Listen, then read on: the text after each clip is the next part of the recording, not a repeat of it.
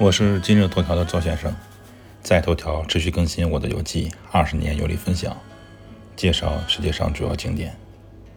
本篇文章共有十四张照片。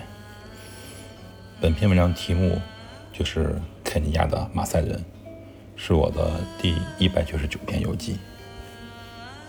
上一篇游记提到了好客的马赛人，大概讲述了一下他们的服装和生活习惯。本篇游记。继续介绍我们在肯尼亚游玩时，在马赛部落遇到的当地土著。我提到了马赛人还是保留着一些民族传统。马赛人现在依然活跃在东非，是一个人口将近一百万的游牧民族，主要活动范围在肯尼亚南部以及坦桑尼亚的北部。这里的人都有着超强的实力。知识点一。马赛人被称为世界上视力最好的人。据说，部落里最强的年轻人甚至可以达到裸眼视力八点零。八点零啊！他们的裸眼不仅可以观察到远在十公里以外的动物行踪，而且在黑暗的环境里，也能正确地分辨出藏在草丛里的动物的种类。数千年的物竞天择，造就了马赛人超凡的实力。过去，马赛人有一种非常热血的成人礼，即每一个即将成年的男孩都要拿上佩刀、长矛和马赛棍儿，也就是马赛棍就是马赛人当地呃随身配的一个小棍子啊，也有人带着刀啊。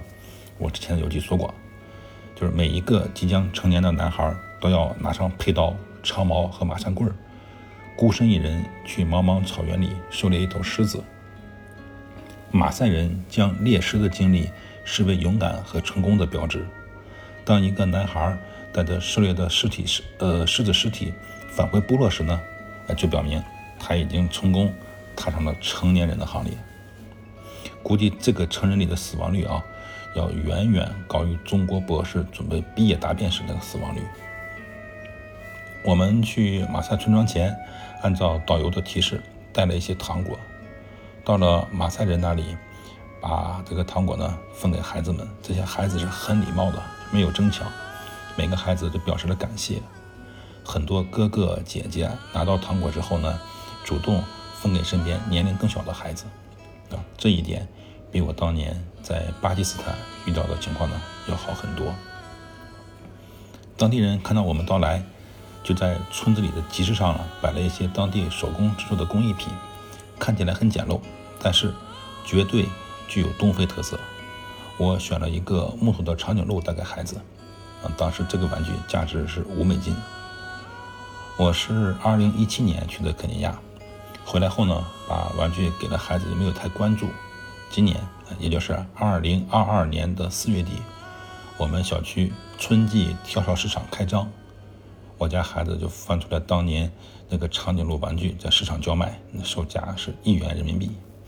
我给孩子解释，这叫商品贬值，但是孩子不理解，他就觉得不要的玩具能卖钱就很高兴。再说回来，我们在马赛村落这个集市呢采购完，当地的马赛女性给我们合唱了一首，他们用马赛语演唱，尽管我听不懂，但是这些人多个声部的配合还是很和谐的。当地村落有学校，是英语教学。村长的儿子带我们进去参观。马赛部落依旧保留当地传统，但是并不封闭，也不贫穷落后。这个儿子啊，用苹果手机很熟练，拍照很有经验，而且也不像其他马赛人一样穿着自制的凉鞋，他穿的是耐克运动鞋。马赛人的传统，他们的传统的屋子啊，像一个倒扣的缸。开一个很小的门人呢只能弯腰才能进去，这样主人可以在家里方便的刺杀那些试图进入屋内的敌人。现在呢，这样的住房越来越少，茅草屋是包括马赛人在内众多非洲民族的选择吗？但是在热带大草原上，这样的屋子根本抵挡不了日晒雨淋和白蚁的破坏，以至于非洲部落这些居民不停的。盖房迁居补墙换猪杂草，但是他们中一部分人仍然坚持住在这种糟糕的房屋里面，也就是我下面这张图片的房屋啊。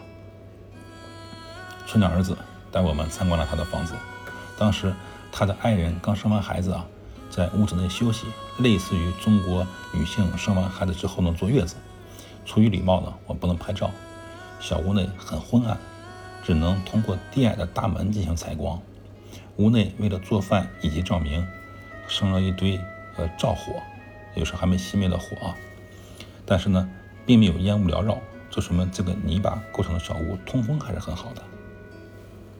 我们参观的这个马赛村落呢，它没有通电，当地马赛人使用太阳能，因为他们做饭需要生火，所以当地马赛人还有钻木取火的技能，现场给我们演示，大概三十秒就能升起火。我随身带着雪茄和火机，我掏出火机送给小伙，小伙笑笑拒绝了，说我们不缺这一类东西。